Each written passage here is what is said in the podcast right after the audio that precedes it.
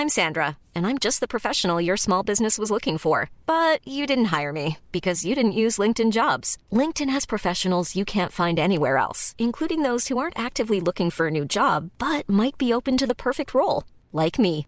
In a given month, over 70% of LinkedIn users don't visit other leading job sites. So if you're not looking on LinkedIn, you'll miss out on great candidates like Sandra. Start hiring professionals like a professional. Post your free job on linkedin.com/people today. Hey, it's Paige DeSorbo from Giggly Squad. High quality fashion without the price tag. Say hello to Quince. I'm snagging high-end essentials like cozy cashmere sweaters, sleek leather jackets, fine jewelry, and so much more. With Quince being 50 to 80% less than similar brands. And they partner with factories that prioritize safe, ethical, and responsible manufacturing. I love that. Luxury quality within reach. Go to quince.com slash style to get free shipping and 365 day returns on your next order. Quince.com slash style.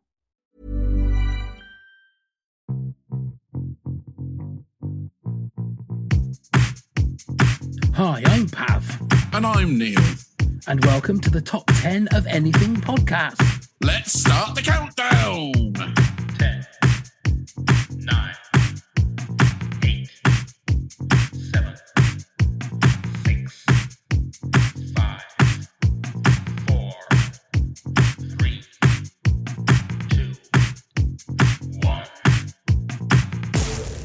Now, a movie can have a great story, great script, great direction, and great actors, but the one layer of a movie ma- of movie making that arguably gets taken for granted is the soundtrack. Whether it's an original piece of score or a perfectly chosen song of the past, the movie score can make a good movie into a classic movie. Here's our own sweet score Neil with 10 movie score facts. Thank you very much, Pav. So, maestros Williams and Morricone are two of the very few composers who physically write out their scores when, when composing film music. Most of the remainder use computers. To heighten the scare factor, the soundtrack to The Exorcist contains both squealing pigs and angry bees.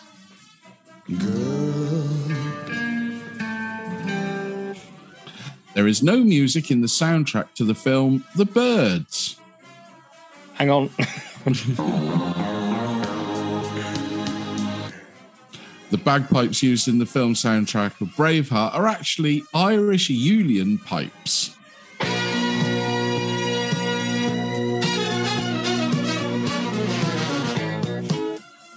Gary Goldsmith's Chinatown score was written and recorded in just 10 days.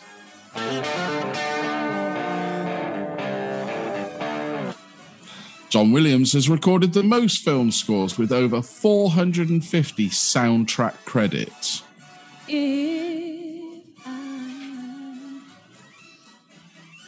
1992's The Bodyguard is the best selling soundtrack with more than 44 million copies. How iconic. Mm. choose life. Camille Saint-Saëns' 1908 score for L'Assistant de Duc de Guise, I- I'm sure that's pronounced right, was the first original film score composed. Go, go, go with a smile. And for the iconic and groundbreaking music for Planet of the Apes, it featured pots and pans in the orchestra. And the lobby of Ripley's Believe It or Not Museum on the Broadwalk of Atlantic Boardwalk of Atlantic City plays the Pee Wee Herman's Big Adventure soundtrack all day, every day. It's got to be something in the water tonight. Keep spluttering our words, won't we? You had a go, I had a go. Oh. Well, we're lucky that we've got a, a professional podcaster with us as a guest who can uh, put us all to shame. Ladies and gentlemen, I want to join uh, in with Neil to welcome uh, the lovely Paul from the SP Film Viewers podcast. Hello, Paul. Good evening. And how are you?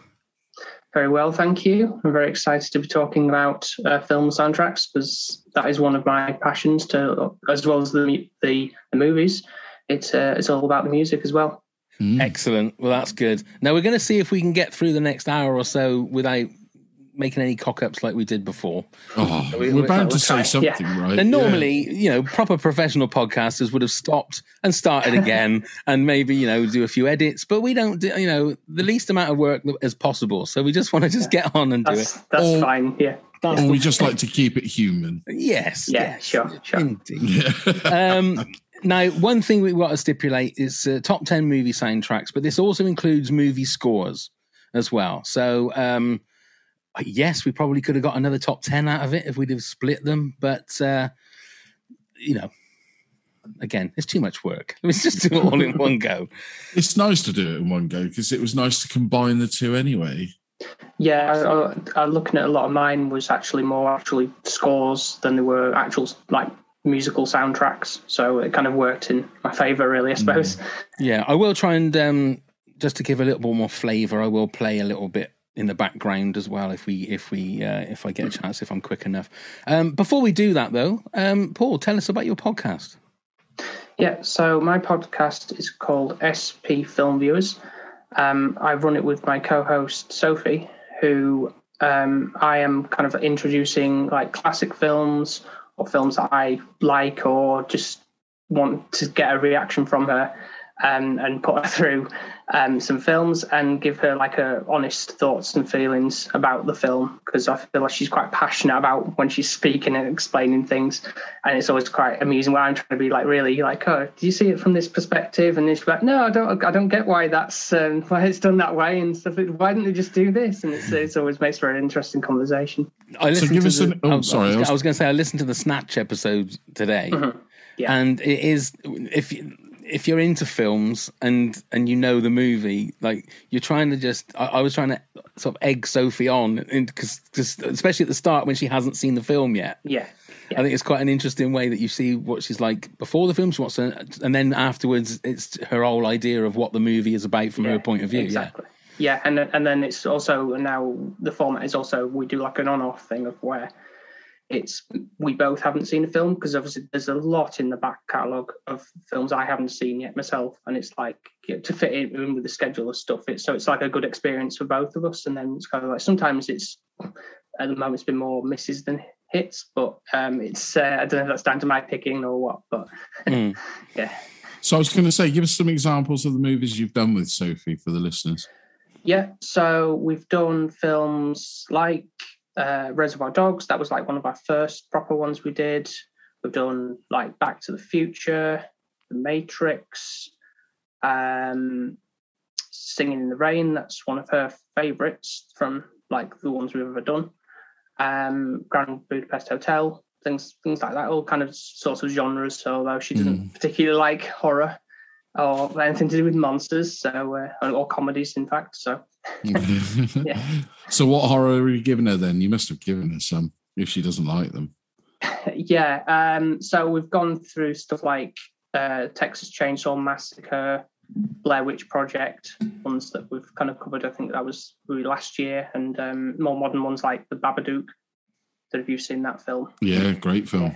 yeah Mm. so things like that yeah Yeah. Excellent. Well, I'll put the link in the show notes so people can uh, can have a little listen to your podcast. It was uh, yeah, it was very. Uh, and please give our love to Sophie as Will well. do.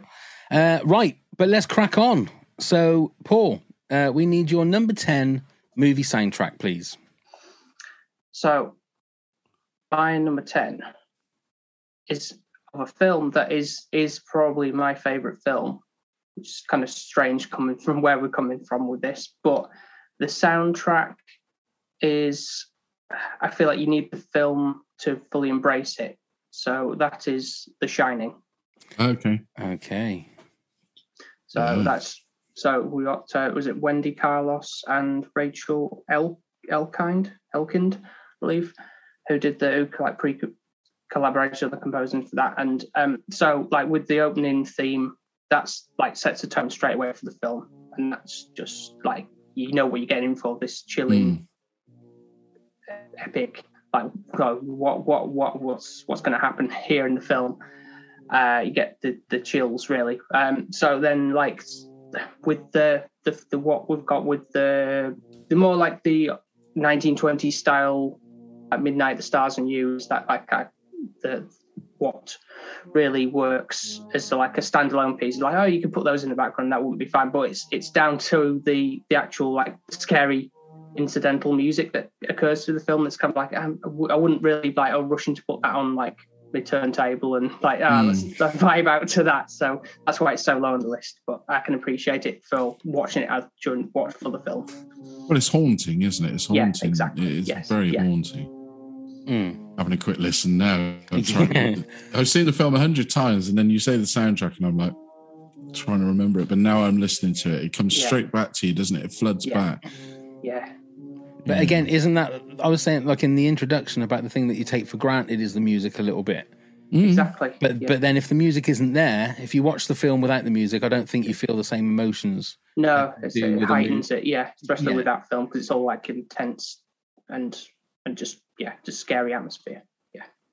Great choice. Great, Great one to start. There you go, Mm. Neil. What are you going to go for for number ten? So I'm going. Well, I spoke about him in the um, in my facts at the beginning. It's Morricone's score to "Once Upon a Time in America." Um, especially Deborah's theme is just. I find this piece of music beautiful. I know "Once Upon a Time in the West" is a beautiful soundtrack, but I tend to. It's not one that I would tend to put on in background while I'm doing my day to day chores. This one is. I do listen to this quite a lot, and again, it's not haunting in the sense of like scary haunting. It's it's moving haunting. Uh, I don't know whether either of you have seen this movie, uh, and if you have, which version? Because it goes on for about three and a half, four hours. This movie. Yeah, I don't. I think I started. I remember it being on. I don't know if it's still on Netflix, but I like. I I realized it was like you know going on four hours and things Mm. wrong. I have to break this up into bits, but I don't think I've. Sadly, haven't had the time to sit down and and go through it in bit by bit. But I, I don't quite remember the soundtrack so strongly. But it's again, it's like a film that I've barely seen already. So Yeah. yeah, is that is that Elizabeth McGovern? She's in it, yeah. No, is that the one where you see a butthole? Yeah. Do you know Um, supposed see a butthole in that Well, movie? they do. They do say you can. I haven't really examined it with uh, fine tooth comb. as they say. I'm Yeah, just saying, it's like it's, it's one of those things with um, those like um, moments. Yeah. those yeah those are they real moments that Mm. you often see. But yeah, it's got a great cast in it. Obviously, Robert De Niro, um, Joe, Pe- uh, not Joe Pesci at all. Um, James Woods is in it. Um, yeah, Treat Williams is actually. Do you remember Treat Williams? He's Treat. Williams, Yeah, uh, but it's a, and a really young Jennifer Connelly. right. very young Jennifer Connelly in it. And it's a sprawling epic. It goes right from their childhood when they're young boys all the way through. I mean, it, it doesn't do it chronologically. Um, but it's a movie you can watch in sections. Don't feel that you have to sit in one go and do. Yeah. But it's I love the movie. I think it's it's an absolutely fantastic movie. Really do. Um, And I, I apologise. I mean, that was a beautiful bit of m- music there, and I'm bringing it down to Elizabeth McGovern's butthole. I'm Oh. really sorry about that. but it wasn't associated with that theme. that was part. Oh, if you look at the score soundtrack, you know the incidental. It says butthole. That's the, the music. butthole theme. Yeah, the Yeah. butthole theme. Okay. And for a second, then, when you said Once Upon a Time in America, I thought it was a Tarantino movie. But obviously, that's Once Upon a Time in Hollywood, isn't it? Yeah, which is why he called Once Upon a Time to be in with the Leone movies. you see. Right. Right. But I would also sense. recommend listening to Once Upon a Time in the West if you've never heard that. I mean, you would have heard the iconic theme, but that's another one. But I think Once Upon a Time in America is a lot stronger. Fair enough. Mm. Uh, my number 10 was one that I've literally, about 10 minutes before I uh, first started talking to Neil, slipped into my top 10 because I'd completely forgotten about it until somebody mentioned it in the honorable mentions. Um, and it's it's this one.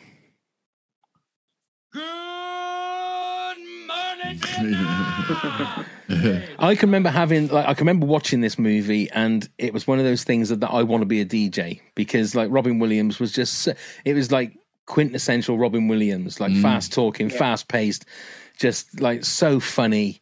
Um but the music is it's the first one we've had so far that isn't a score it's just a collection of 60s songs that were like some of them are like I use the I word iconic like iconic Vietnam themes theme songs if you like but Yep. Nowhere to Run, Martha Reeve and the Vandellas, I Get Around, The Beach Boys, Game of Love, Wayne Fontana. There's just some fantastic songs in there. And I had that soundtrack on tape, I think it was, and I played it to absolute death. Mm. Not just, but the, the beauty of it is, which I think is a good soundtrack, is it has audio from the movie, so it has all the Adrian Cronauer bits sort of Oh, dotted that's in, yeah. It- and Yeah. and it's just it's a fantastic and it's been a long time since I've heard the album, but I was listening to it before I sort of we got online with Neil, and I thought, God, I need to listen to this album more. It is just a fantastic collection of songs, but obviously they fit really well into the narrative of the movie as well, which I think some soundtracks will just try and find a good collection of songs and will let's stick this one on a jukebox in the background because it's then on the soundtrack. Whereas these are part of, like I'm sure what um, I, I never went to Vietnam, obviously, but a lot of lot of um, Vietnam movies seem to have the same kind of soundtrack songs, if that makes sense. Yeah, yeah. And so they almost get you get the feel of Vietnam from those songs. Yeah, of that period almost. Yeah, Exactly. That's like what's popular. Yeah. Exactly. But I would thoroughly recommend anybody uh, and finishes with uh, "What a Wonderful World" by um, Louis Armstrong. So uh, Love that song. definitely recommend that one. Okay, then Paul, you're number nine. So my number nine is The Dark Knight by ja- uh, Hans Zimmer and James Newton Howard. Nice. Nice. Yeah, it's it's just so epic, and um, it was like obviously when we remember the experience going to the cinema for that. It was like first time in a long while when I was younger when it, it came out, and it was like people actually queuing to go in to see the film. I think, oh, this is going to be a real treat to go and see this film, and there's so so much hype about it, and it was just you know the obviously it was like IMAX cameras and everything, all the booming sound and everything, and it was like the the which starts with why so serious Mm. obviously the opening bit and then it leads and, and on the soundtrack it leads into i'm not a hero and it's just such a strong build and just builds it builds it builds it grows and grows and when you listen to the headphones especially it kind of does that reverb like left to right channel as well and part of it and it just sounds really epic and then like uh, like a dog chasing cars uh, the one that's like probably the most like memorable of of the film. It kind of like the when I think it's more like at the end of the film when um, Batman's riding on the motorcycle almost near to the end credits. It kind of fits into that, and it's again, it's just like oh, this is this is so awesome, and just gives you the, the feels. And every time I listen to it, I just take taken back to seeing the film then, and and just just blown away. And it's every time every time it kind of gives, gives you goosebumps. Yeah, I had the pleasure of um, well, it was with your brother, uh, Pav. We went to a four a.m. showing in London at the big IMAX at Waterloo for the Dark Knight. Uh, I know, crazy, but that's the one thing I remember really well. Obviously, the imagery and the visuals that they Yeah. filmed on the IMAX camera, but the soundtrack when it boomed out. To me, it started. I started to think of Batman straight away over um, Danny Elfman's Batman a little Mhm. bit now because that that became associated to me. I mean, obviously we had the TV series Batman '66 as a kid. That was the Batman theme, but um, that then became the Batman theme, and I think the Dark Knight one is slowly eking out the uh, Danny Elfman. There you go. Controversial to some. but- Controversial, Neil. Controversial. Mm. Paul, where do you stand on um, uh, what was number three? Dark Knight Rises. I, I didn't mind that so much. Um, I, it's been a while since I've actually seen it, to be honest. So um, all I can remember is, you know, um, Tom Hardy doing the, the Bane voice, but Mm. most mostly. But um, I don't think it was that bad from what I can recall. So I, I think it's due a rewatch. But obviously, The Dark Knight with um, Heath Ledger doing playing the Joker is just such a, a, Mm. a- a iconic role, and just Mm. plays me from that. I was wondering because because I've seen I think Dark Knight Rises probably four or five times, and like every time I watch it, I get more angry because of the plot holes. and I don't know, has there ever been a movie like obviously that's my personal opinion, but where The Dark Knight is up there as one of the greatest movies ever made? Has there ever been such a drop off between like a, a movie and then the next one in the series? Yeah, I know Because for me, it's a massive drop off. It really ruins the whole trilogy. What could be a perfect trilogy? yeah. Rise of Skywalker. Yeah, but then the Last Jedi sort of from yeah, I don't Force really. They're, they're all kind of mm, Yeah, meandering yeah. at the end. it's like But a that I just- staircase. But to me- that's like a staircase. They just I yeah, know, down. but to me, the the difference between the Last Jedi and Rise of Skywalker is yeah, they're vastly different. is Yeah, vast. I don't think it's as vast as Dark Knight. And Well, no, no, I no, don't think. But no. that's again my my opinion. It'd be interesting, Paul, if you watched it again, what you what you would think of it. It's just there are just certain moments in it you think, well, that makes absolutely no sense whatsoever. And yeah, let's not go into the whole uh, the plot holes of. but of great Dark set Rises. pieces in it. Oh, there's. No, I'm not saying there isn't Right. great set pieces. It's just that that when you watch it, oh, like the first time you watch it, yeah, you'll in, you'll enjoy the spectacle of the movie. If you watch it again and again, you sort of think, well, that bit doesn't quite make sense. And, and what if he's doing that? Why is that like that? And, and then you start questioning yourself Thinking instead of watching yeah. the movie, which then is a bad sign to, to how a movie is made. There you go. Made loads of money, so what I know? Uh, go on then, Neil. You're number nine. So uh, again, I, I surprised myself with how low down it is on the list, but when I compare it to what else I've got on there, it's probably why. Pulp Fiction. Of course.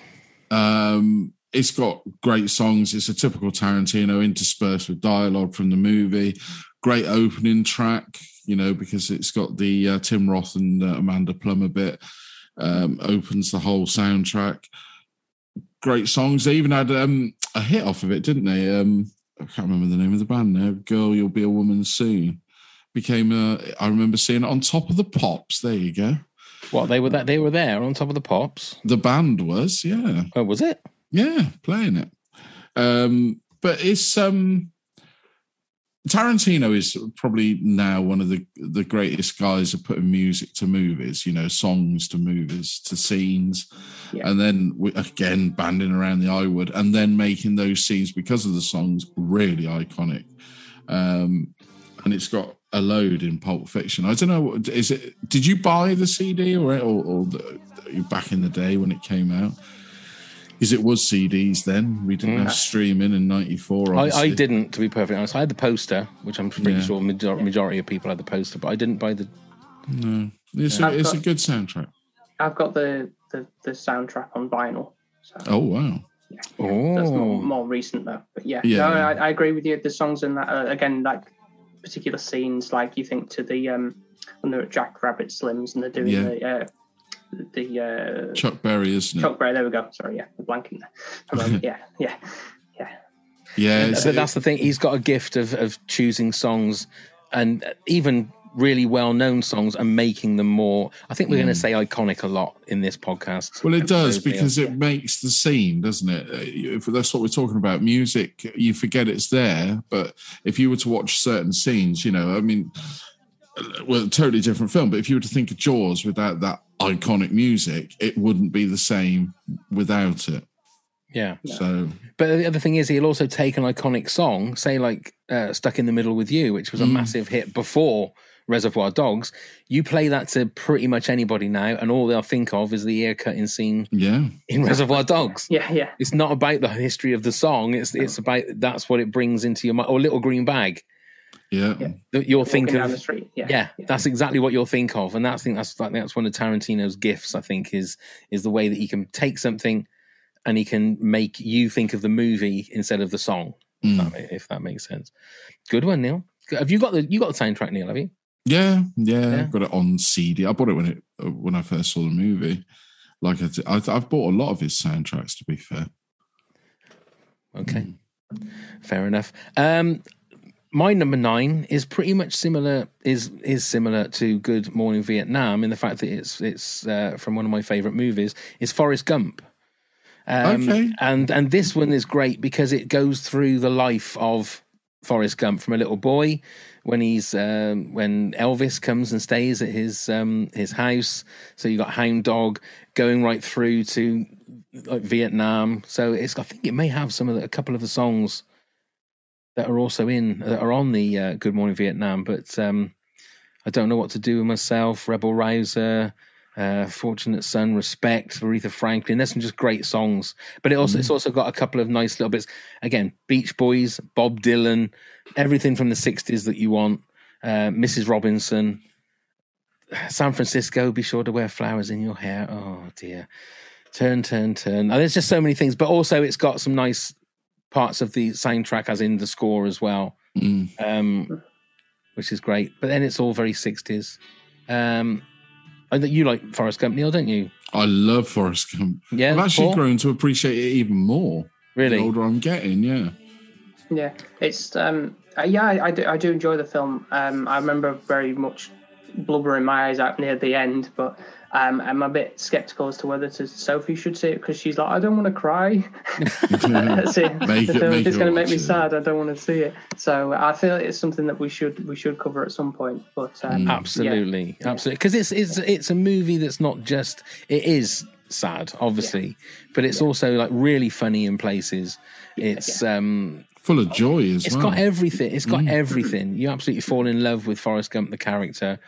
Um, Tom Hanks is fantastic in it. yeah, absolutely. Um, I think for my for during the top ten movie villains, I had Jenny as my I think number two movie villain. I think yeah, I I think she's remember, yeah. terrible. I think she's a horrible person. But there you go. yeah. Listen to that episode if you want to get my full feelings on on that. Uh, okay, then, Paul, your number eight, please.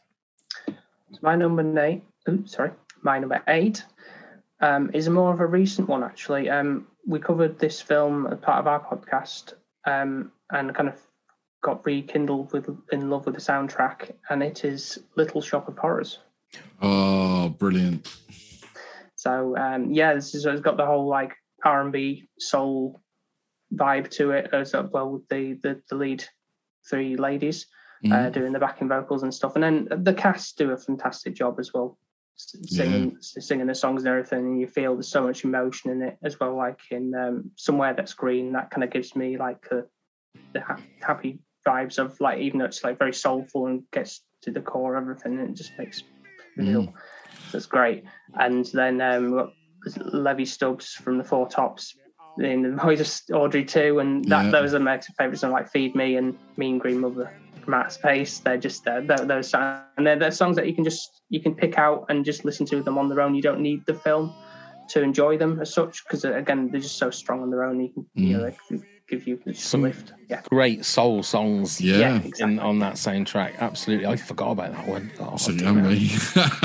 Yeah. and even Steve Martin's little cameo. Uh, the dentist. Yeah, yeah, Yeah. That's so funny. Yeah. That's Yeah. a great, great That's song. a great one. Did you ever They're see the? songs. Did you ever see the um like the behind the scenes of how they did Audrey two? It's like it's fascinating that they shot it in like half speed. Yeah. The Rick that's right, Moranis yeah. had to do all the movements in like slow motion, like actual slow motion, and then they sped it up.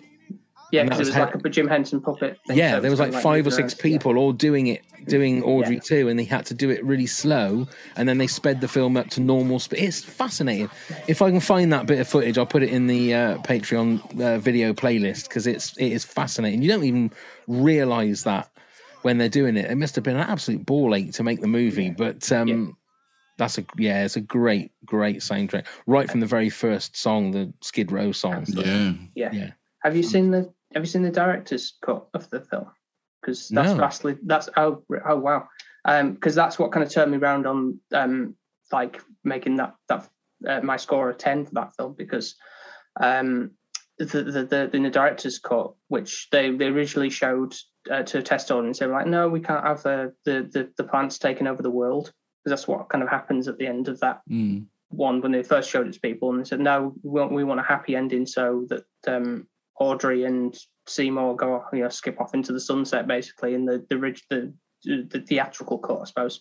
And then the the other one. So there's a you know there's a lot more of the Audrey's Audrey two's like taking over N- New York and everything. all these big massive sets of things, so like a kaiju film, basically.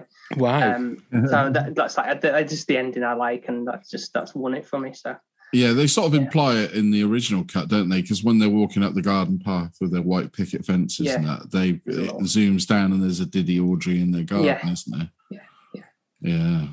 Yeah. okay. Oh, suddenly Seymour. Yeah, I know. Yeah. Great. That's a great one. Very good. Okay, then, Yeah. Neil, you're number eight. So this movie, um, a lot of people I know haven't seen it. I love the movie. It's a very much a '90s movie. It's Empire Records. Um, uh, in the cast, you've got Renée Zellweger. You've got the I can't think of his name now, but um, anyway, there's a great cast of up and coming. Liv Tyler's in it. Um, but the music is very, very eclectic in it. You might go from Gwar, which is a really heavy metal band, through excuse me, through to Dire Straits and Romeo and Juliet, and you've got Video Killed the Radio Star, and then all these songs are put in there in their exploits. So the story is They all work in this record store called Empire Records. The guy that's locking up the night before decides on a whim to take all the takings and put it on a bet, loses all the money. They then corporation wants to come in and buy the store, and they need to get the money back to stop it being bought. And how do they do that? Uh, it's it's just a great soundtrack. Like I say, it's very very eclectic, but it's very listenable. And yeah, I don't know whether you guys have seen this movie. Have you? No. No. I've heard the name of it, but I've never ever looked in to see what it's about or Yeah. or anything. To be perfectly honest, Right. It's great. It's a great, great fun film. It's a lot of fun in there. And like I say, it's it is of its time and it's very nineties, but Okay. you know, that's my generation. I don't feel it's a- dated. but um yeah, I just I really do love it. And the whole bit there's they've got what they call Rex Manning Day always makes me laugh. Um I won't go into too much of that, but yeah, that's funny. Just Rex Manning and blue cheese sauce. That's who's who's Rex Manning? He's a he's a so say a, a bit of a washed up singer who was a celeb sort of before he got to this you know a few probably a decade before, and they have him to do a store signing for his new single, Uh, and it became a, a bit of a catchphrase. You know, don't be sad today. It's Rex Manning Day. I've never heard of that before. have you not? You can get I've. T-shirts with it on and all sorts.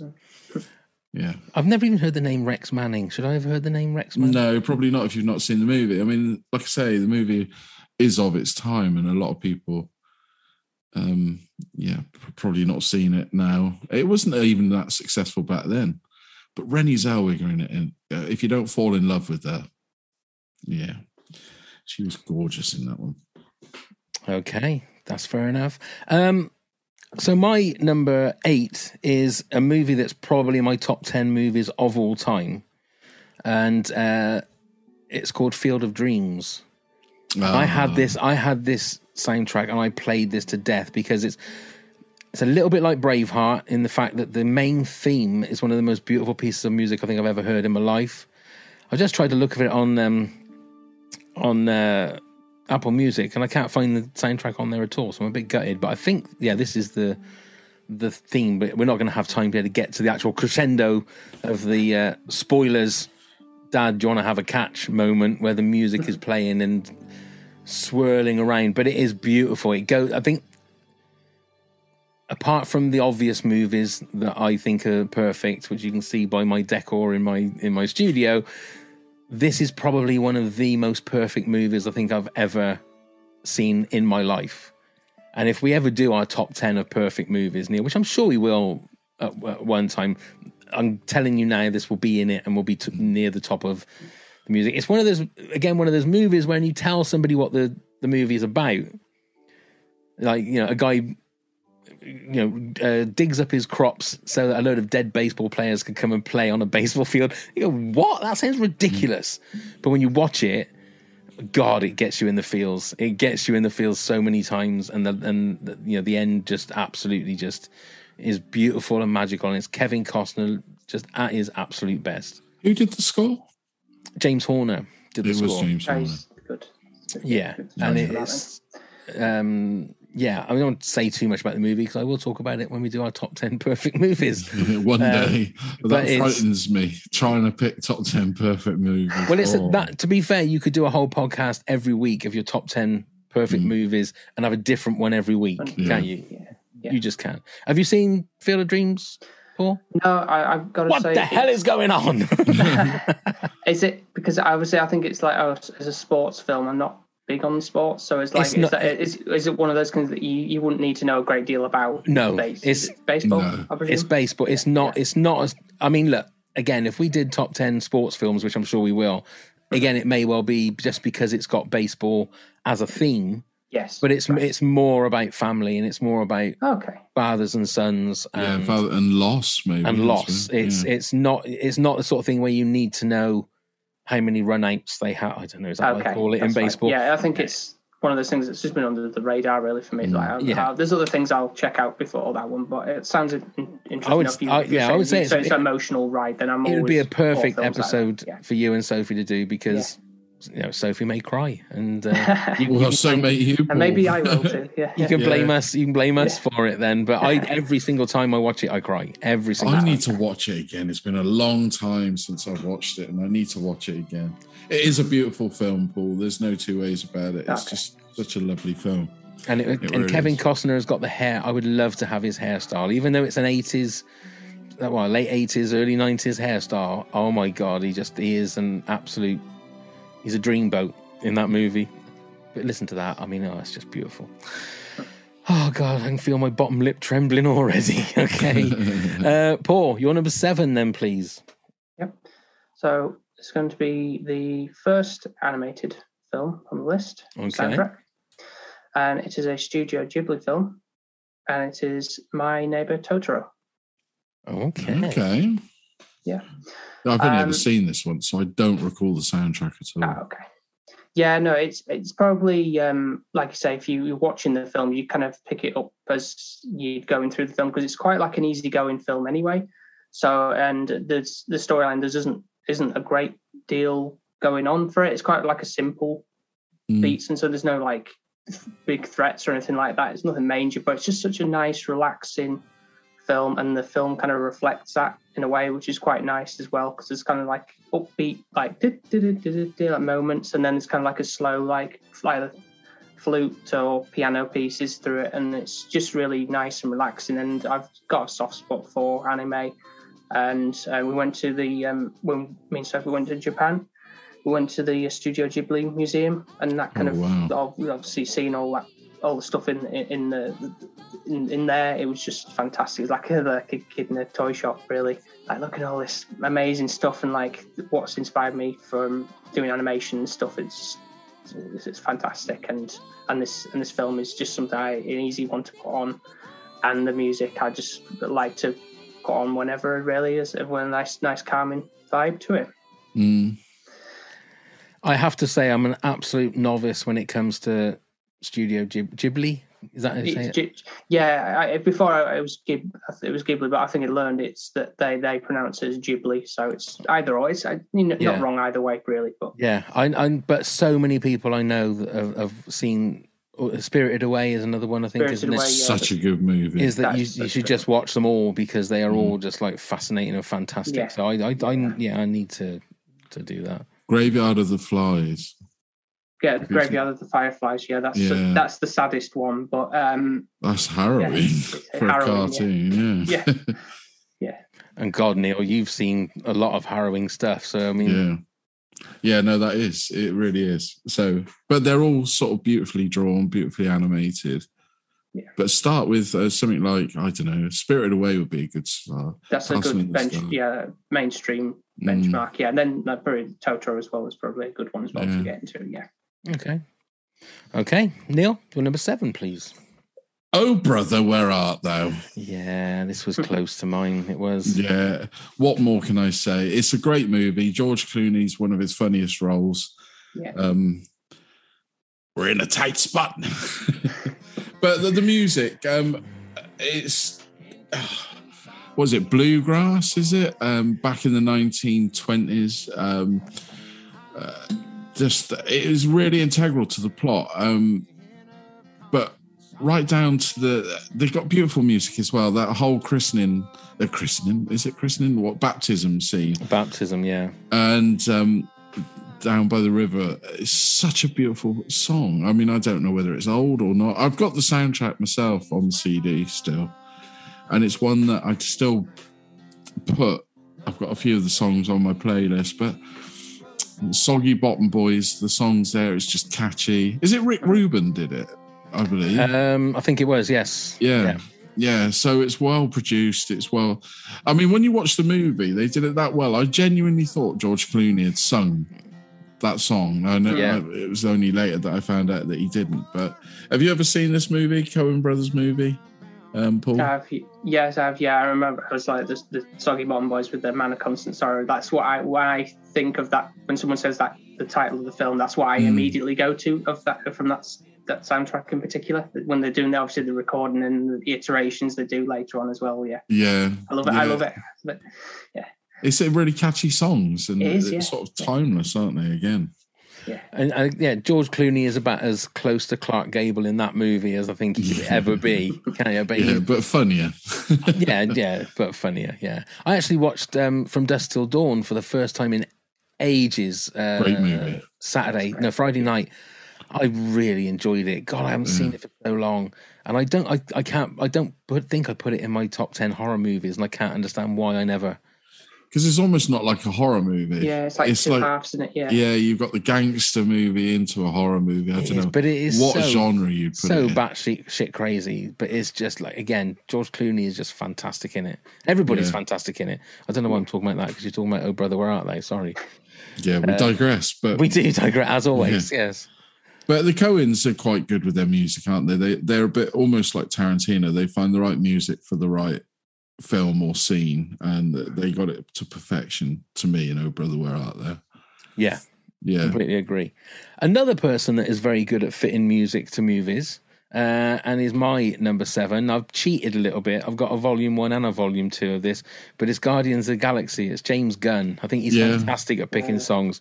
Um, I remember watching the trailer for the first Guardians of the Galaxy, and this came on. I thought it was just absolutely it fitted the tone of the movie absolutely perfectly, and the the choice of songs in both of Volume One and Volume Two. The start of Volume Two with Mister Blue Sky and Groot like dancing while everybody around, else yeah. is yeah, It's is absolutely fantastic. It's absolutely fantastic. Um, and I've got I bought both, and also the whole idea that these are on a mixtape that Peter Quill's mum gave to him is fan- is great as well because then it gives a little bit of context to the songs and why the songs are on, you know, on on both cassettes if you like. Uh, but some yeah, some really good songs, and also it's some of them are songs that I did I had never heard of before, like Moon Age Moon Age Daydream, which is a Bowie song I'd never heard before. Uh, Wham Bam Shangalang, which is that's a great name for a song, that isn't it? Um, oh, what was the one? Oh, the Pina Colada song, which I do. I've heard that one before. I love that song, but it's just the way that he puts his visions to those bits of music. Perfect. I think he is just as good as Quentin Tarantino in picking movies, uh, songs to go in specific parts of his movie. Uh, thoughts, Paul? Yeah, no, I completely agree with you on that because I've, like I say, I've got the, um, I did have the CD for initially for both both of them, and then I got upgraded and got them on vinyl as well. So I do play those, spin those tracks, and they're just so eclectic with um with what they've got on there. And I do like you know like rock and roll type of things. That's from my dad as well. He's he, he likes that kind of music, obviously. So it's um picking up from from that. And then the, again, you got like things that I've never even heard of before, like um, was it "Come and Get Your Love" by Yeah. Red, Redbone, and I love that song. It's Yeah. so great. It's so catchy, and it just again like when the credits come up in the first film, and it's like doom bang, rang right there when he's dancing around. It's just ah, it's fantastic. And and then again, you pick up moments from from that film as well, and both of them, in fact, where oh, I remember. Like say, Groot dancing at the beginning of with Mr. Blue Sky and everything, and it's what you kind of think to when you think back to listen to those songs. So yeah, Yeah. Neil? Well, I couldn't. I couldn't add much more to what Paul said. Really, I concur with everything he's just said. I mean, it is. Oh God, we're going to use it again. It's become iconic, hasn't it? Come and get your love has been. Is you associate it straight with Guardians of the Galaxy, the soundtrack you hear, Guardians of the Galaxy. The song you just played, um, I would associate it probably more with another soundtrack still, but I'll explain why later on in the list. Okay. That's Um, fair enough. I won't play yeah. it again then, though. We'll find something else. Yeah, Uh, go on then, Paul. You're number six. My number six, uh, I've got something physical to obviously for the video it'll make more sense, but I will say it also. is, Oh, uh, right. Clockwork Yeah. Orange. great soundtrack. Stanley Kubrick. Well, a lot of Stanley Kubrick. Beethoven, isn't it? Yeah, yeah. So then again, when I saw this in um, first time in like film studies um, back in when I was in high school, um, we were we were discussing the film, and then it's kind of like that's where I kind of got my taste for classical music from. Obviously, Yeah. not going out um, do you know doing ultra violence or anything like that. I promise. What about a But, bit of the uh, inny outie?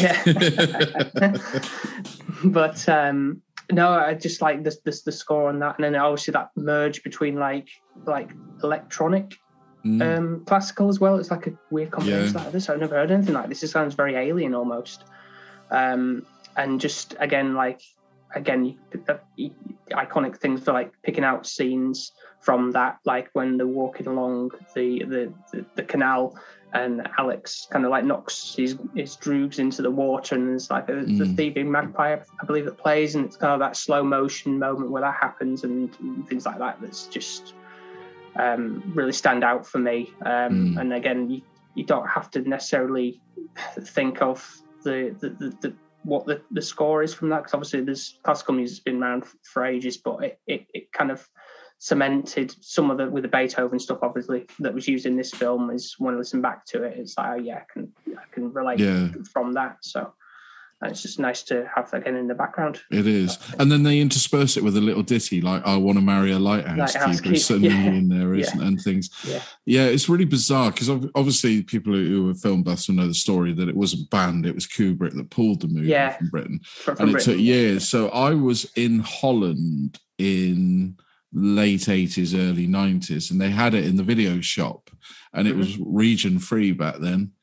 All I had to endure were these crappy little Dutch subtitles that went along the bottom, and I thought I have to see this film. There's no other way I'm going to be able to get it. So I paid however many guilders it was back then, bought the movie, fell in love with it, played it to death, the movie over and over, and then bought the soundtrack myself. I think, you know, who doesn't love a bit of Number Nine with a bit of ultra violence? but it is, it's great. Music. Made you the man you are today, didn't it, Neil? It does. It does. Yeah, it really does. Except for my retinas haven't grown back. Yeah, I think I think I've only seen that movie once. yeah, it's not obviously not a, an easy one to get through. To be fair, but I I do enjoy coming back to the film like every every so often, really. But Mm. it always sticks out with me. I forget. I like- I forget. Obviously, the content is quite graphic, but Mm. it just stands in my mind really, and just see how Mm. well Kubrick works. And obviously, like Shining is a, another favorite of mine, so I'm a big fan of Kubrick's work. Yeah. I went to sit on the big screen um, Oh, really? again in London. I went to watch it and I had to, and it really holds up on the big screen. I'd I highly recommend seeing it. But also, if you haven't done it, have you ever read the book? Because they talk about obviously Beethoven. I tried to. Yeah, Okay.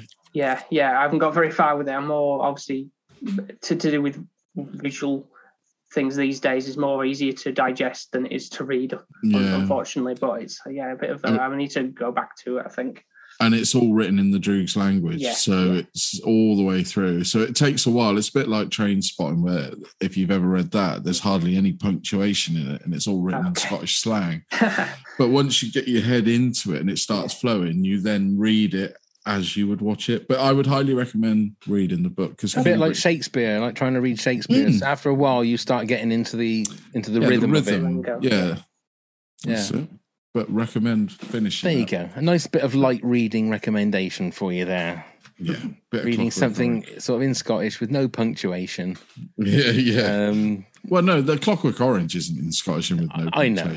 yeah, I know. I mean, that's just written in the Droogs language, uh, but it is a thin book. It's not very thick. Anthony Burgess didn't write a very thick book on it, so Are there pictures, Neil? No, only on the Ah, cover. then it's not my kind of book. Then I just I, I can't be doing with that if it's I mean, all words. It's up in my bookcase there. I've got it, but I was actually given a copy that was um, probably from the late sixties. A friend of mine found it in their mum or something book and said, "Would you like this?" And I was like, "Yes, please." so, but it's nice to have one of the original presses of a book. I love. Books, I don't so- think there's been a more Alan Partridge moment that you've ever done then than that bit. Well, yes, please. Just well, yes, please. yeah, Ah, okay, that was Go on polite. Wasn't That it? was very polite. Go on, then, Neil. You're number six. So another very early night. I'm showing my uh, generation of when I was in my twenties, wasn't I? Uh, Pump up the volume with Christian Slater. It's um, a movie where he plays uh, an aspiring illegal secret DJ called Happy Harry Hardon. Um, he is, It's he's not. just- That's not his name. it is.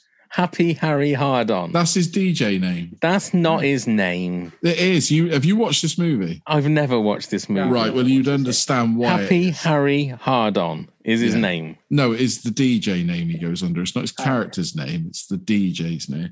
And it's very rude. I mean, he's pretending to masturbate on air and all sorts. Oh my! but it Lord. deals with a lot of um it's Christian Slater when he's is really cool. When he was very cool, you know, he's just about to go into um, True Romance and do all of that, Mhm. and he plays this high school um, nerd. He's very quiet, very doesn't socialize very much. He then he's the illegal DJ at night, and everybody loves him and all wants to know what it is. And then it a suicide. I don't want to say too much. A suicide happens, Yeah, don't which say could bring much. everything down. But I highly recommend it. But it's it's full of just great music. So you got you know again eclectic. You've got the Pixies with Ice T, with Semisonic, with all sorts of people mixed in, and um yeah, I just love the soundtrack. I still listen to a lot. You know, a lot of the songs now. They are on my playlist. Um, and it was always it's always refreshing to get a bit of Leonard Cohen in a movie to me, and they had it in there. So Well, I mean, there also has to be suicide in it if Leonard Cohen's did got a song in it, then hasn't yeah, there? I mean, you always knock people I love. Hey, Leonard I Cohen's great. can. I, I'm not saying that. You know what how I feel about Leonard Cohen, Yeah, and I know I respect your feelings on Leonard Cohen. They're two completely different views on Leonard Cohen. Are you a fan of Leonard Cohen? I can't say I've listened to much of his stuff, but my dad's a big fan. Um, Yeah. he's he really raves about him. He's like one of his favorite artists. So yeah, I guess he's probably on your level with the that with that. Neil. Yeah, I just I find it very uh, a song for every occasion for me. and they're all sad. Mom deserves the best, and there's no better place to shop for Mother's Day than Whole Foods Market. They're your destination for unbeatable savings, from premium gifts to show-stopping flowers and irresistible desserts. Start by saving 33% with Prime on all body care and candles. Then get a 15-stem bunch of tulips for just $9.99 each with Prime. Round out Mom's menu with festive rosé, irresistible berry chantilly cake, and more special treats. Come celebrate Mother's Day at Whole Foods Market. Hiring for your small business? If you're not looking for professionals on LinkedIn, you're looking in the wrong place. That's like looking for your car keys in a fish tank.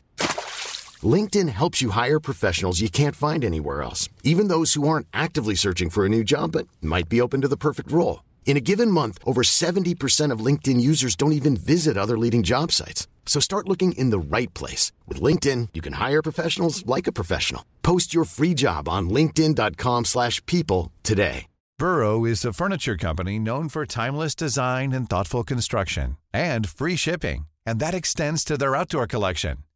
Their outdoor furniture is built to withstand the elements, featuring rust-proof stainless steel hardware, weather-ready teak, and quick-dry foam cushions. For Memorial Day, get 15% off your Burrow purchase at burrow.com slash ACAST and up to 25% off outdoor. That's up to 25% off outdoor furniture at burrow.com slash ACAST. Hi, I'm Daniel, founder of Pretty Litter. Cats and cat owners deserve better than any old fashioned litter. That's why I teamed up with scientists and veterinarians to create Pretty Litter. Its innovative crystal formula has superior odor control and weighs up to 80% less than clay litter. Pretty Litter even monitors health by changing colors to help detect early signs of potential illness. It's the world's smartest kitty litter. Go to prettylitter.com and use code ACAST for 20% off your first order and a free cat toy. Terms and conditions apply. See site for details. Oh, sad. Okay. Uh, my number six, uh, one of the most successful soundtracks I think ever released. Um, we had a little bit on the, we had a little bit of that, but we'll uh, we'll go with this one. Saturday Night Fever. Um, I can remember. I don't even know if I've seen the movie all the way through. I don't think I, I don't think I have. But this was a this was a soundtrack that, along with Chic and the Eagles, was on constantly in my home when I was small, like on a Sunday morning. They were the three albums that they would play, my mum and dad, when they were getting like Sunday lunch ready, doing like the, the cleaning of the house. And it was like banger after banger after banger on that album. It was like every single song was, and not just the ones uh, that the Bee Gees did, but it's just a fantastic album from start to finish. It's a great slice of the 70s and disco, and the fact that the the, the, the Bee Gees sort of did a complete change of their whole sound. This. And then started a whole new career, if you like, in, in and whether it was the birth of disco, no, disco would have been around before that, wouldn't they? I would have thought, but it, I think it brought disco. The whole movie with John Travolta brought the whole disco genre to the fore, didn't it? With you know just the way that John Travolta looked and danced and the music. Um, maybe It's I need like- to wa- maybe I need to watch the film all the way through. Maybe I would because Yeah, it really well, it's really fits. I mean, Yeah. yeah. I would. But make sure you watch the right version because there's two versions. It's, Oh, is there? Um, Saturday Night Fever. You've got the 18 version, or was an 18, it'll probably be a 15 now, with all the swearing and the nudity. And then you've Yeah, got yeah, yeah. the PG version with everything taken out and they could put it on a oh, Saturday afternoon. Oh, we don't want to see that.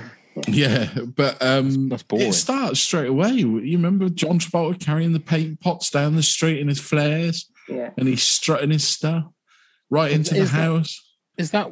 Oh, right. I always thought he. he- So the iconic that word again. The iconic shot of John Travolta's shoulders, and he's looking like looking like really cool down the street. He's carrying paint pots, is he? Paint tins, yeah. Is he? Yeah. Well, that's just ruined the whole. Look at that then for me. I always No, but I mean, he obviously walks again, but it opens at the beginning. You, they've used that shot loads, and he's going, he's looking at the ladies. But if you Yeah. know, he's carrying two tins of No, he's not. He is. He No, is. I've seen this movie. this is a whole Harry Hard-on thing again, isn't it? You can't- no, no. cannot no, tell me that one of the most iconic and cool scenes of John Travolta walking down the street to fucking Saturday Night Fever, But it's still and he's cool. carrying paint But it's pots. from work. It's the opening The camera work, There's- I presume. Yeah. But I don't, I don't, I don't actually remember that myself, to be honest. But it's been a while since I've seen it. But obviously, I think I'm just more thinking, obviously, with his Yeah. close up on the feet, walking down, and again, like, you know, hey, how are you doing, type of thing. Well, that's the thing, Paul. It's getting. It's like there's a shot of his head and shoulders. Yeah. He's looking cool. Then there's a shot of his feet, now you know why. and they're, and they're missing out the fact that he's got two tins of crown paint in his hands. yeah, well, that's, That's where he worked didn't he, in the ridiculous. hardware store. No, you're taking the piss on out of me now. That is Ah, ridiculous. No, I'm genuinely not. Do you not even remember the bit when he stood in his Y fronts in front of the mirror and he Al Pacino because somebody said he looked like him and all Right, that. but where's the where's the paint got coming with that? oh, is that's but he worked for a hardware store. He was not I like need, I'm gonna famous have to watch it now. If He's just an everyday Joe, I, isn't he? I But- feel like you've completely shattered my whole illusion. no, you'll you'll love it when you see it. I mean, it is dated badly, but carrying paint pots. I'll put it in the video playlist if that is the case. You see a shot of him carrying paint pots. Is that what you're telling yeah, me? That's I'm sure it's fucking paint ridiculous. pots, I'm sorry, yeah. that just is ridiculous. Oh, Pav. That that's The only reason I watched it a lot, I I was the same. My mum and dad had the vinyl with the gatefold sleeve with all the disco stuff, and we used to listen to it. And then it, I suddenly saw years ago, before even the video was around, that it was on a Saturday afternoon, and it was the edited version. right. And I said, okay, that was good. And then it was in my mum and dad's shop, and I said, why is this an X? when I've just watched it, and my mum said, I don't know. Uh, Take it and watch it again if it was on the. Uh, That is Little- crazy. Little did I know. And we were allowed to keep the video, which we Wow. did. And I used to watch it loads when I was Okay. younger. Okay, I'll take your word for it, Neil, because I trust you as a fellow human being. But that has shocked me to my core. Yeah. Anyway, Paul, you're number five, please. Quick, let's move on. Yeah, yeah, yeah. Um, I'll just say that before I do, um, that Saturday Night Fever was in like probably like honorable honorable mentions, really, because it was like, oh, this really good, but I think there's other ones that are. will fit more Okay, yeah, that's into fair it. enough. Yeah, Yeah, it but- was definitely mine. Yeah. So uh, my number five, um, that was tough to pick out. Well, because the all film, all three in the trilogy are great, but the one I have most connection to is the Fellowship of the Ring, Lord, Lord of the Rings. Mm. Okay. Yeah, yeah. So um, I have the connection from I think my mum took me to the cinema to see when I was young. young I think it was 2001. I think It was, 2002, yeah, yeah, when it it came came out. out, and I just remember again like this whole epic fantasy coming to play out on the screen. It was like, oh, it's a really long film, um, but I was I'm enjoying it all the way through, and the score just stood out to me from that again. Howard Shaw being Yeah. a, a great composer, and you got the things like the well, the prologue, obviously the introduction to like well, the backstory to everything. That's that's great, and then you got like it goes into the Shire music and everything, all like happy, nice, everything. It's like I really like that um, to listen to, and just as as it is. And but then you got those really epic moments. Um, you know, like at the top of um, was it Weathertop? I think is one of the, the, the bits where the, the ring wraiths come and get the hobbits and everything. and then that's just really just wow. That's, that's so cool, so Mm. dramatic and everything. And even the um the closing song by Enya, maybe is is that I really like as well. I feel like it's very ethereal and fits the the the, the vibe of the, the film. It's it has and everything. So uh, yeah, just all. My favorite one of the trilogy, but the music is so fitting for the the fantasy, isn't it? It, Yeah, it yeah. sounds like it was from then.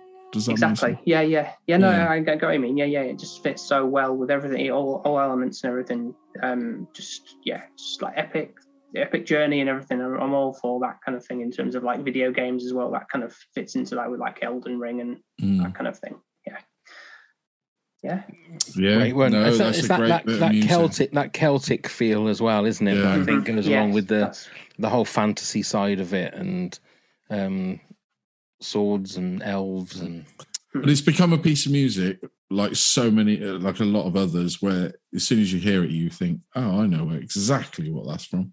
yeah. It's, it's become embedded, isn't it? In It'll our be interesting to see with a new TV show whether the music will stand stand up to Mm. that because that's Well, you want to hope so with the amount of bloody money they've spent on it. exactly. yeah But that's Amazon. See, Amazon they've Yeah. got money to burn, so you know. Yeah. But uh, yeah, I'm I think that's intrigued to see. that is intrigued considering that they they're, they're they're sort of showing it so close to the start of the new like Game of Thrones prequel show as well.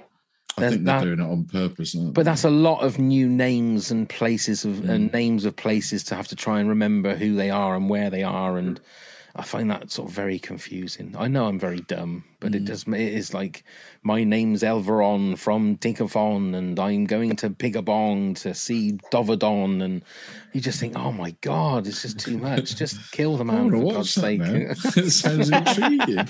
Come on, Amazon, I'm available. Yeah. Billion dollars, and I'll Well, do it for half that, eh? I'll do it half that.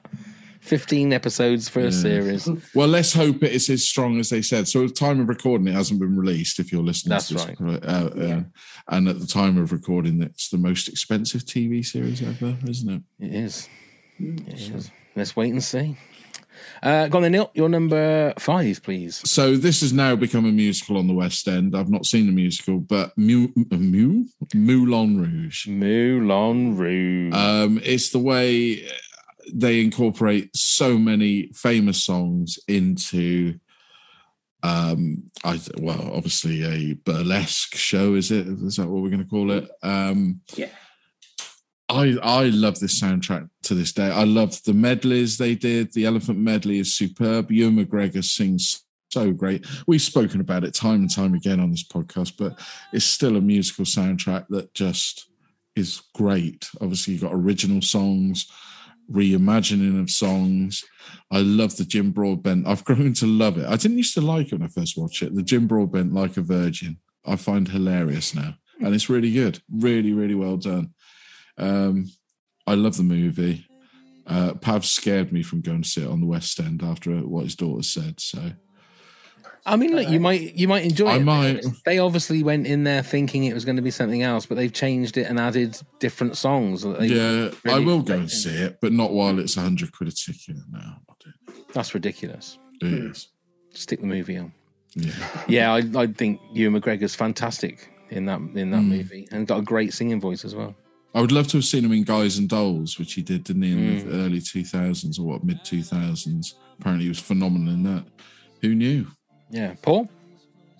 I've only seen the film once, unfortunately. So I think there was a time where I wasn't really too into musicals, but I've kind of grown more and more to like them now. Mm. So I think it's probably due, very much due to a rewatch, really, um, for that. Yeah, but I do remember the, the, the visually very pleasing film. So um, Mm. the soundtrack I'm a bit less familiar with, but yeah. Again, Baz Luhrmann, wasn't it? He's definitely It got his own. He's got his own kind of style. without- Well, yeah, without a doubt.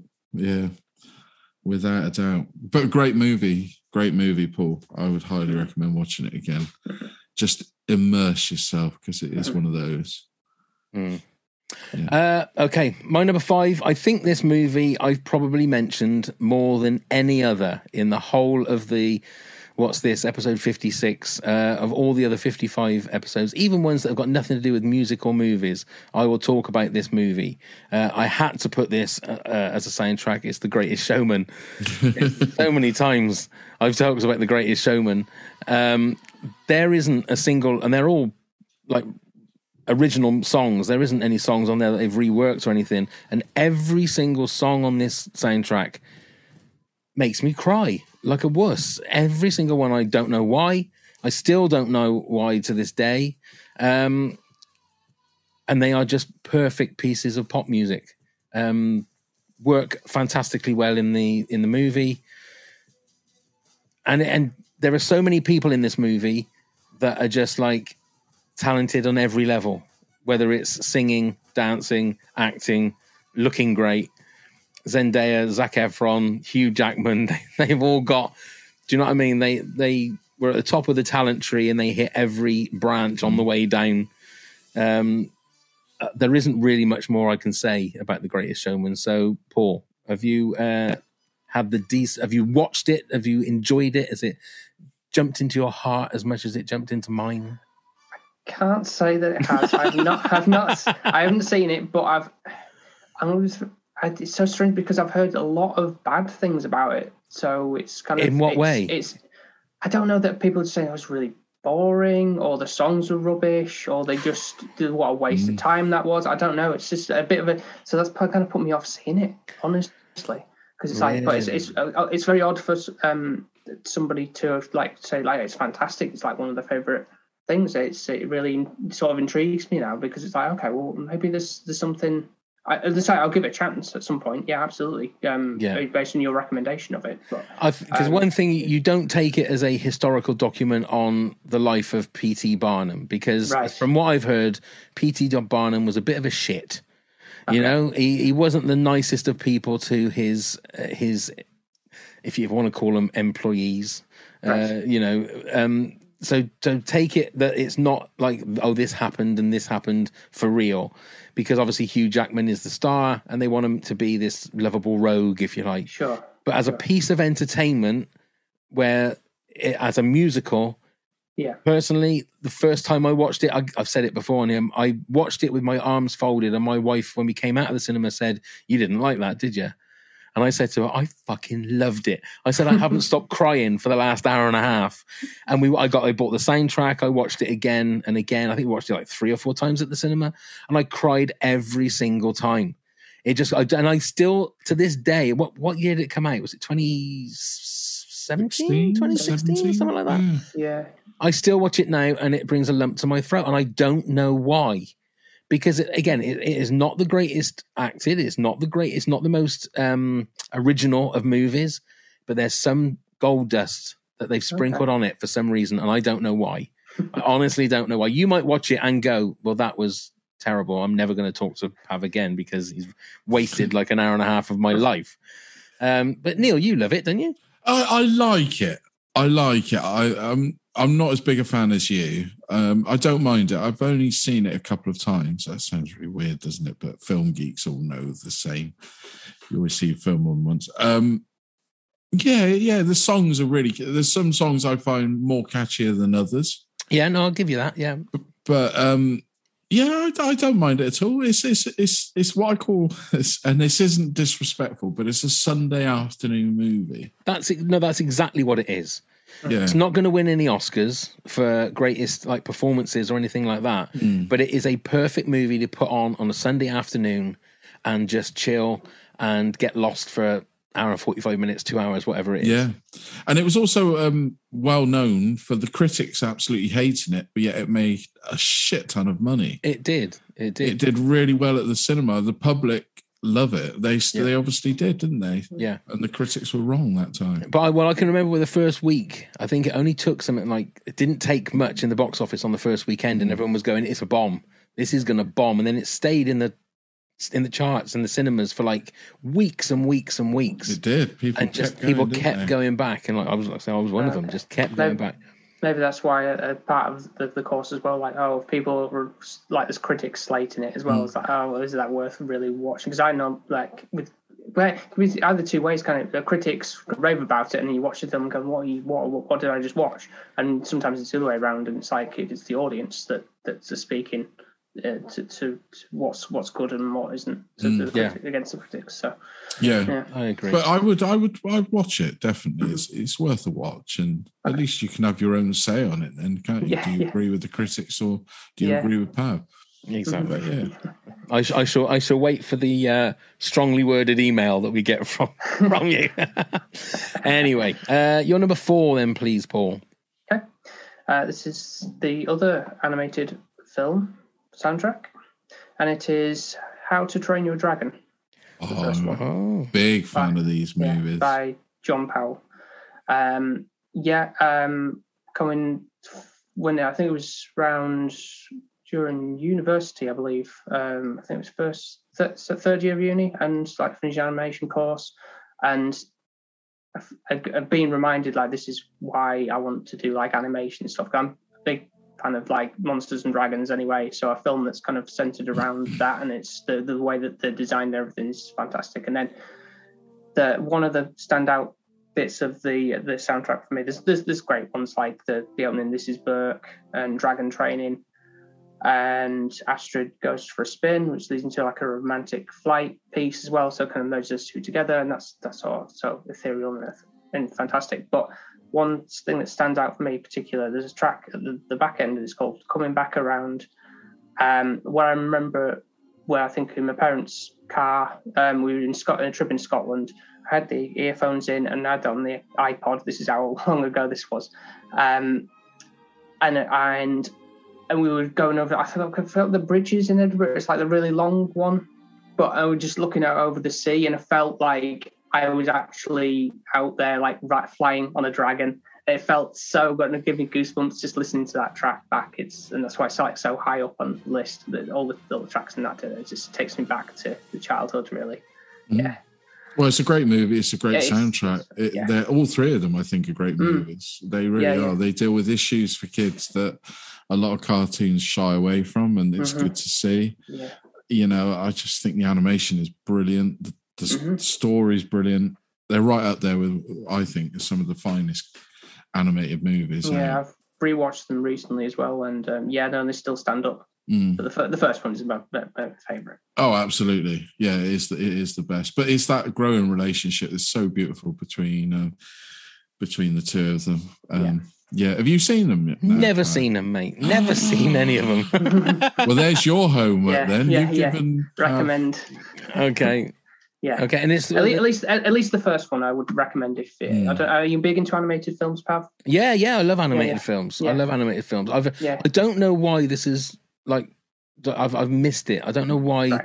They've they dropped off my radar. But there's been three of them, has there? There's been There three. has. Sorry, I and mean, there's been like they're not. Netflix it's- shows as well. I think. Right. Yeah, right. they did some Yeah. shorts, didn't they, on Yeah. Netflix and that, and that, but they're mainly for kids. if you Right. know what I mean, Those ones are yeah more. Yeah. leaning the but- three movies. I mean, Gerard Butler does the voice of the father, and yeah, I just I think they're great. I just think they're such good movies. I mean, I think the third one is the weakest of the trilogy, but that Mhm. when I say the weakest, that doesn't mean it's bad in any stretch. No, of no, no. Yeah. I will. I will give them a go. I will. You give, need to. You really need to.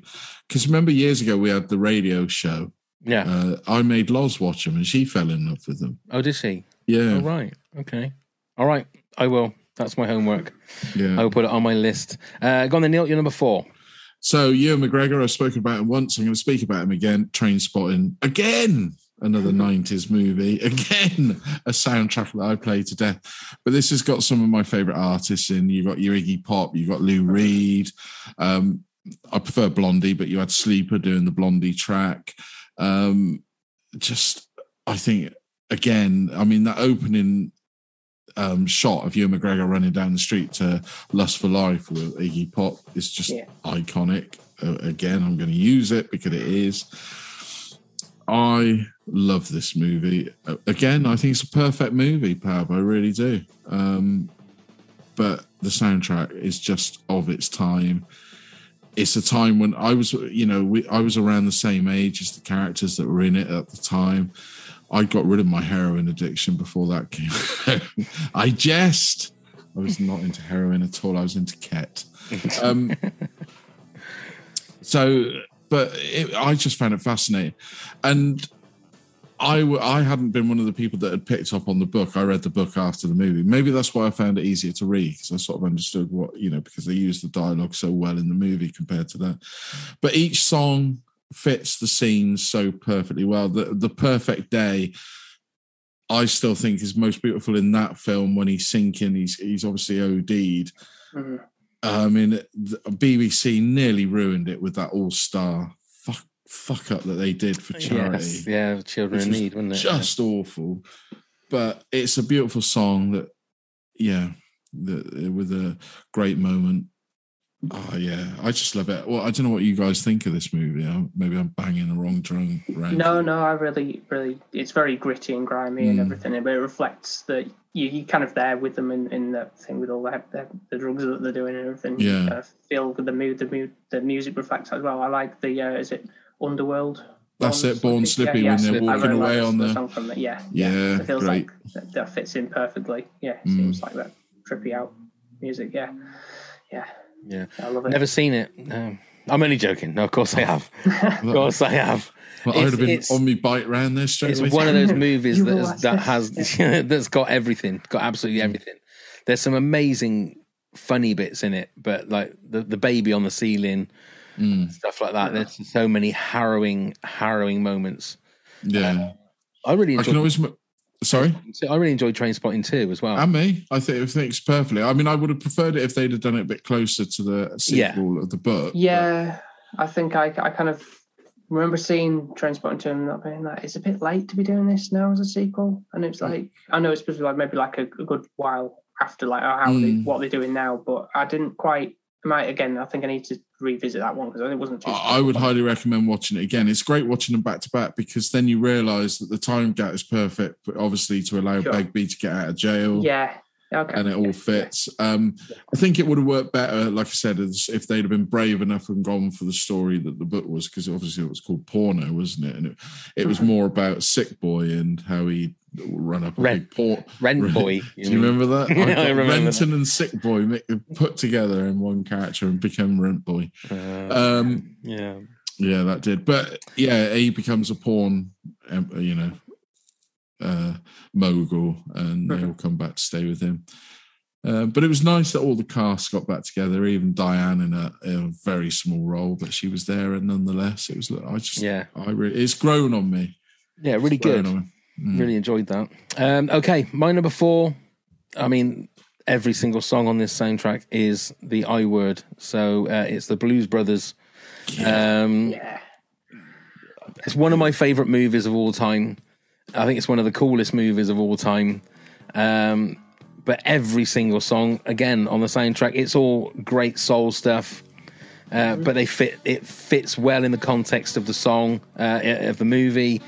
Even if they do have like proper musical moments where you have like an entire block just starting to do the twist uh, with with Ray Charles and stuff like that. It's just a fantastic song, fantastic movie, fantastic cast, and um, not much more you can really say about it. There I think it's it's there? iconic in itself as as a movie. Absolutely. It was in my top ten, but I, I just thought I can't. I'm gonna. It's gonna have to. It needed to be a top twenty again.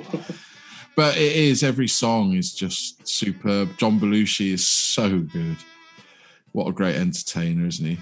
Yeah, and I always I forget that Carrie Fisher was in it. That was the one thing I always forget that she was Yeah. Oh in. it. yeah, she was. Wasn't she dating? um Oh, I can't remember now. Was it? Was it Dan Aykroyd? She had a, th- a thing with. She she may well have done, but she always famously said that she preferred kissing John Belushi to Harrison Ford. Mm. She did. So, uh, uh, Paul, Yeah, no, I can't fault you for picking that one because it's, it's such a good soundtrack. I like my soul music, and um, like one of my favorite scenes, obviously, when Aretha Franklin does um, the, the think yeah, Yeah. in the in the cafe, and um, that's like one of my favorite songs anyway. So that that's sounds like we we covered this uh, a, a while back. Me and Sophie did, um, and she, she really seemed to enjoy the film, and she couldn't fault the, the music in that as well. And again, it's iconic, just like with everything that goes on in that film. And just all fits really well. Yes, it's fine. It's it's so good. Yeah, Four it's a great fried movie. chickens and a coke. I know Yes. that. I always want to have that for my tea. Not really. I know one question. Have you seen it recently? Uh, about two or three months ago. Where in that movie is See You Next Wednesday? Because I can't remember for the life of me where it was on that one. I think, if I'm not mistaken, I think it's in the mall. Right. It's the, okay. when there's a, the, the car chase. I'm I'm Hmm. pretty sure there is a poster on a wall, like in a card shop or something, that says "See you next Wednesday." Okay. I'm, I may be wrong, and I'm sure someone will email us in if I am wrong. But I'm I've got a hor- I'm pretty sure that's where it is. Like a car smashes through a front window, and you see a poster that says "See you next Wednesday" on it. Okay. I'm sure it is, but I just can't remember where it was in that Yeah, movie. I, I'm pretty sure it is. Um, okay, Paul, you're number three, please. Number three, uh, I've got another thing for show and tell. Oh, lovely. Yeah, so it is Scott Pilgrim Oh, versus the World. yes. What I like, I think that's probably what one of the ones that really stands out. A bit like the Guardians, the the, the Galaxy soundtrack. It's like just one of those things that, although there's a lot of like techno stuff incorporated into this, like the eight bit soundtrack to it, but um, the band itself, the infamous Sex Bomb, uh, that opening track's like wow, that that's this just hits you right there with the the the the, the, the, the theme of the the well, obviously a band trying to be successful and everything and just give that punk vibe and everything. And again the the, the, the tracks the other tracks in the film kind of reflect that as well and kind of like that indie vibey mellow thing. So um, it kind of did actually when the film came out I was like oh, I want to I want to play bass. Uh, that kind of inspired me to do that but I didn't get very far to be to truth be told. But um, I kind of tried to do the um, I think threshold is like one of the things that that the, the Sex Bomb band play, but I, I did yeah I couldn't do the chords. I just didn't have the time and patience to do it. But it still inspired me to um, to get involved with the music, and it's still stuck with me to this day. So um, just so, so many good tracks and that like um, was it uh, Getting Boring by the Sea, Blood Red Shoes. And, and things like that that just kind of interspersed the, the film and Edgar Wright did a good job in picking the, the, the soundtrack soundtrack Yeah. to fit the, the movie yeah He did. Certainly did. He is another one that I mean, I suppose he followed in Tarantino's shoes Tino, a little bit yeah, in regards bit, to yeah. how he uses music uh, in his movies. But um, the music is integral to the whole Scott Pilgrim, just the whole like It is. the game. And he did it again, didn't he, with Baby Driver? Baby Driver, The whole, yeah, yeah. purposely like timing Yeah. it to the movements and everything. Yeah, yeah. That's a good choice. I'm surprised that's not in yours, Neil. I must admit. Oh, What, Scott Pilgrim? Yeah, um, I mean, maybe it is. Maybe it's number one. I don't know. We'll have to wait and see. Oh, no silence there. Okay, go on then, Neil. You're number three. So it's the first ever soundtrack that I ever owned as a child. Me and my brother had a copy of it. It's splattered all behind Pav. It's Star Wars. I had to um, because uh, having owned it, we talk about iconic. I think this and Jaws are probably the most iconic pieces of film music. You know exactly what it is. You know exactly what's going to happen. You wait for the crawl whenever you hear it Yeah. and all of it is just a joy. And I, I gave you the um, special editions for your birthday one year, didn't I? Do you remember those CDs with all sorts of uh, You did. great, great CDs? If you ever get a chance, they have every piece of music, everything all on there. But um, I, I just think this is. I mean, what else can we say about this music? I'm sure Pav will have something to say eventually. Yeah, But it I'm going to isn't keep my powder dry on this one just for uh, for a few minutes. but there's not a lot really you can add to it. It- it- the music itself speaks volumes, doesn't it? In It this, really does. Yeah. It really does. So Yeah. I think there's um piece of me I re- like the uh was it the Holst sorry Holst the, the planets I think it, like if you listen to that music it's very much inspired obviously John Mm. Williams and the, the whole theme of like you put them side by side I think there's a video somewhere on that where it's like playing that piece of music over the top when the the, the fleet comes in at the beginning of the, uh, the first film and um, that's like oh wow that's this is so heavily inspired and it's just yeah like I say it's iconic just how well it's stuck into pop culture and you just you know you just hear those few bits on from the crawl or any other bits and you know it's Star Wars from the, from that yeah you know straight away. Yeah indeed. What's your number three, Pav? My number three is uh, is I think is it my only is my only animated one, uh, and it's The Lion King. Oh, Ah, Um, good choice. Elton John and uh, Tim, Rice, I think, wasn't it? Mm. Uh, but again, when you talk about like the oh God, I, we had a quid for every time we said iconic in this episode. we had to retire. Um, it's one of those things where it's the very the start. Oh, not that, but not not Yeah, that I know version. what you mean, yeah. but the uh, uh, yeah, it's the whole start of the certain ass. Well, we want this one, just the whole. I mean, Yeah. Arsene Arsene Wenger managed to get his name in a Disney film. Fair play to him. I always remember Um, the advert with that little bit of um, Pumbaa and um, what's his name? Timon. When there's Yeah. Timon. and there's- What's on the menu? Yeah, that advert always made me laugh. Yeah, but there's great songs on it, and, Mm-hmm. and it's not just the songs. The actual you know, the, the the Pride rock music at the end yeah, is absolutely fantastic, and even more so if you go and see the live show because it's that you, you can feel the the beats hitting you in the Mm. chest. Um, that's that's something I definitely want to go see. Have you guys seen the live? yeah, I've seen it like Yeah. Ah, two or yeah, three well worth yeah, it. yeah, You really do need Yeah. to try and Yeah. catch it. It's so Yeah. good. They nearly they nearly ruined it, didn't they, with the re, the live action version, the music in there. Yeah, there, there's no Yeah, point. There's no we- point. let's not talk. Let's not talk about that. No, No. no. Let's pretend, Yeah, pretend it doesn't action, yeah. exist. There you Yeah. go. Let's wipe. I it would from I would recommend Paul if you do get a chance to go, Mm. get seats right now.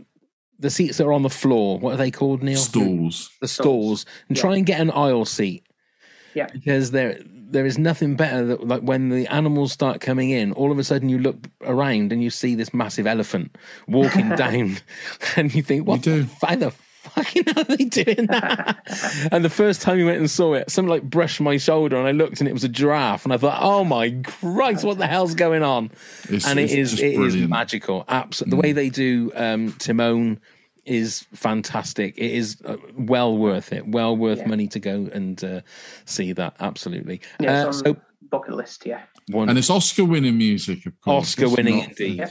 indeed. Uh, so Paul, you're number two, please.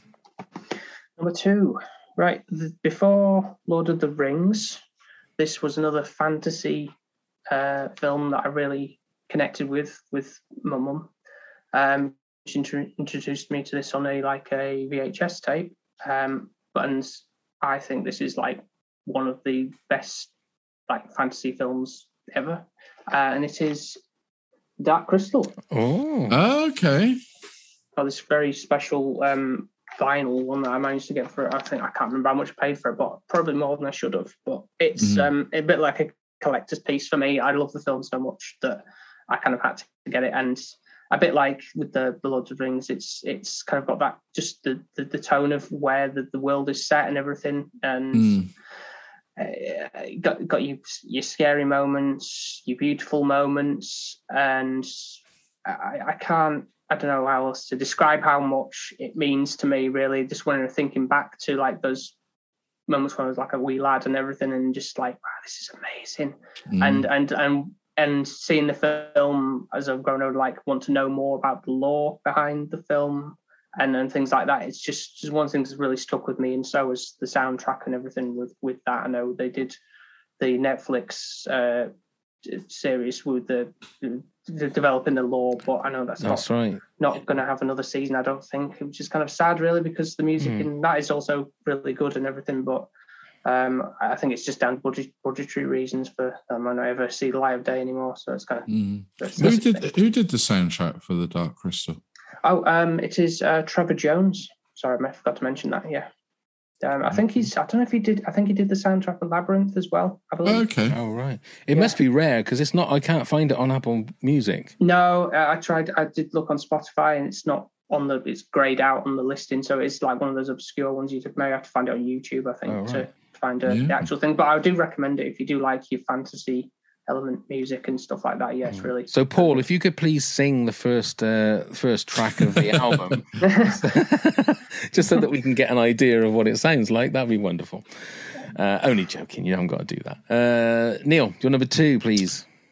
So this is a sci-fi, another sci-fi movie, and it was a it was a real toss-up between number three and number two, which way to put them around. But I put this one at number two because I still do listen to this more in my headphones and the other one, and it's Blade Runner and Vangelis. Um, I just think it's it's beautiful, haunting, uh, just all of it. It's it. I use it as it sound awful, but when I really love a piece of music, I usually put it in my ears to go to sleep to. It relaxes me to go to sleep to, and this is a a real, real, real sort of um, well, I don't know. It's it's on my turntable a lot, as they would say. Um, I, I can't pick out highlights. I just love it all from start to finish. I'm a huge fan of the movie anyway, but Yeah. the music just gave it that extra dimension, didn't it? And yeah, it's just beautiful. I know you're a fan of this music, pal. So I do. I, I love everything about Blade Runner, and Mm. I and I, lo- I like every single version of the movie. I think it's an absolute masterpiece from top to bottom. Yeah. yeah, Um, Paul. Yeah, no, can't uh, say anything bad about it because it's, uh, it's fantastic. I rewatched it not too long ago and still, wow, still mind blowing now. Yeah. Effects and everything about the film, and again, it's the, the score is very powerful, and everything. And uh, yeah, no, it's uh, I can understand why it's it's on the on the list because it's it's Mhm. just it's mind blowing. But again, I've used the term, but it is it's another one that just lingers for ages after you Yeah. heard it. it. It sort of creeps under your skin and stays there. Yeah, it's it's a beautiful piece of music. Vangelis, isn't it? Um, It yeah. is. Yeah. Only criticism of Blade Runner is it was set in 2019. Where's the bloody flying cars? Come on. That's true. That's true. I'll take it raining all the time if we could have flying cars. I just want a replicant of my own. I bet you do, Neil. Well, no, I can bet say- you do. um, That looks like Daryl Hannah. I bet. Well, that'll do. But I was going to say of me, and then Oh, I can send him off to work, and I can reap Yeah. the rewards. Okay. I was You I was know- thinking it of being a lazy bastard more Yeah. than a sexual thing, but Uh, okay, my number two, uh, one of the greatest movies ever made, and one of the greatest musicals ever made. And I did play it in the, the little drops at the start, but Grease. Uh, as we record this, um, Olivia Newton John passed away a couple of weeks ago. I was really, really bummed by that. I'm she, apart from Carrie Fisher, were my two first ever crushes. Was Olivia Newton John and Carrie Fisher and I was it was it was strange because uh, uh, a friend through the podcast, uh, her husband passed away the day before, so it was a real like one-two punch, and I felt really again when Carrie Fisher died, I was surprised how sad I felt. Same when I heard that Olivia Newton-John had passed away. I'd never met her, you know, we'd never shared any air together, but the fact that I like she was the first person that made me feel why have I got these strange feelings for that person? I've, I've never had these feelings before, these sort of rumblings and these weird pangs of, of something I don't quite understand. Um, and all the way through, I mean, if anyone, I know we haven't spoken about Xanadu, but if anyone's seen the video of Xanadu, she is absolutely beautiful in that video. I don't know if you've Yeah. ever seen it. well, she always was, wasn't she? She is. was She just was- one of the most Yeah. perfect women. I Yeah, think. but with an amazing voice, a voice of an angel, um, and absolutely beautiful. And, and apparently one of the nicest people you could ever meet. yeah, They yeah. said so. but there are also amazing songs. There's a lot of songs on the album that are like very in the forefront of the like the stage show that didn't really. That, that, that I think maybe they might be in the background of certain scenes in the in the movie, but they're really good as well. Um, oh, what was the one song that I really remember loving? But I don't think it's. Mm, I don't think those magic changes by Shana Na, which is actually like that is playing in the background, but on the stage show it's like a real like forefront song. Just a great, great soundtrack. Um, and Grease, the theme tune written by Barry Gibb, again of the Bee Gees. And um, yeah, that's my number two. Okay, Great before we reveal our number ones, uh, Paul, do you want to just give us a rundown of your number 10 to number two? Then Neil will do the same. Okay. So my number 10 is The Shining. Number 9, The Dark Knight. Number 8, Little Shop of Horrors. Number 7, My Neighbor Totoro. Number 6, A Clockwork Orange. Number five, Lord of the Rings: The Fellowship of the Ring. Number four, How to Train Your Dragon. Number three, Scott Pilgrim versus the World. And number two, The Dark Crystal. Wonderful. Neil, your 10 to 2, please. Okay, here we go. At number 10, Once Upon a Time in America. Number 9, Pulp Fiction. Number 8, Empire Records. Number 7, Oh Brother, Where Art Thou? Number 6, Pump Up the Volume. Number 5, Moulin Rouge. Number 4, Trainspotting. Number 3, Star Wars. And number 2, Blade Runner.